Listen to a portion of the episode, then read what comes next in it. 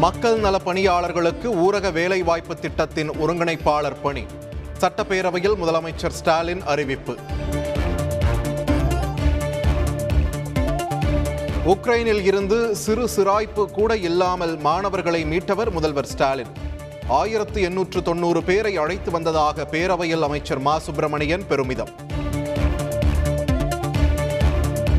மாவட்டங்களை இணைக்கும் சாலைகள் நான்கு வழிச்சாலைகளாக மாற்றப்படும். சட்டப்பேரவையில் அமைச்சர் ஏவ வேலு தகவல்.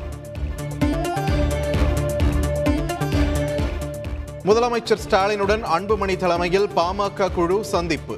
வன்னியர் இடஒதுக்கீடு குறித்து மீண்டும் சட்டம் ஏற்றுமாறு வலியுறுத்தல். முதலமைச்சரை அவதூறாக பேசியதாக குமரி மாவட்ட பாஜக நிர்வாகி கைது. காவல் நிலையத்தை முற்றுகையிட்டு பாஜகவினர் ஆர்ப்பாட்டம். சென்னை மாநகராட்சி மண்டலங்கள் எண்ணிக்கையை இருபதாக உயர்த்த முடிவு. விரைவில் மறுசீராய்வு பணிகள் தொடங்கும் என தகவல். கிருஷ்ணகிரி அருகே வேப்பனப்பள்ளியில் ரம்ஜான் நோன்பு இருந்த மாணவர்களுக்கு கண்டிப்பு. அரசு பள்ளி ஆசிரியர்கள் இரண்டு பேர் பணியிட மாற்றம். ஹஜ் பயணத்திற்கு சென்னை விமான நிலையத்தையும் புறப்பாட்டு தளமாக அறிவிக்க வேண்டும். தமிழக அரசின் கோரிக்கையை பரிசீலிக்குமாறு இந்திய ஹஜ் கமிட்டிக்கு சென்னை உயர்நீதிமன்றம் உத்தரவு. தங்கக்கட்டிகளாக மாற்றுவதற்காக இருபத்தி ஏழு புள்ளி ஆறு கிலோ கோவில் நகைகள் உருக்காலைக்கு அனுப்பப்பட்டுள்ளது.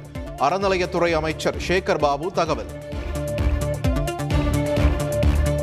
பாலியல் வழக்கில் கைதான சிவசங்கர் பாபாவுக்கு ஜாமீன் வழங்கியது உச்சநீதிமன்றம். பள்ளி வளாகத்திற்குள் நுழையக்கூடாது உள்ளிட்ட நிபந்தனைகள் விதிப்பு.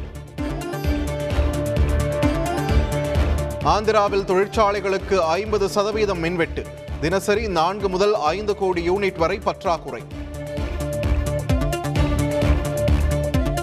சமையல் எண்ணெய் விலை இரண்டு மடங்காக உயர்வு. உக்ரைன் போர் மற்றும் எரிபொருள் விலை அதிகரிப்பு காரணம் என தகவல். கணிக்கப்பட்டதை விட விலைவாசி உயர்வு அதிகமாக இருக்கும். ரிசர்வ் வங்கி ஆளுநர் சக்திகாந்த தாஸ் தகவல். இலங்கையில் நாளை காலை பிரதமர் இல்லம் முன்பு ஆர்ப்பாட்டம் நடத்த முடிவு. பத்து லட்சம் பேர் பங்கேற்பார்கள் என தகவல்.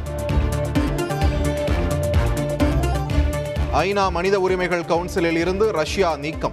தீர்மானம் மீதான வாக்கெடுப்பை புறக்கணித்தது இந்தியா.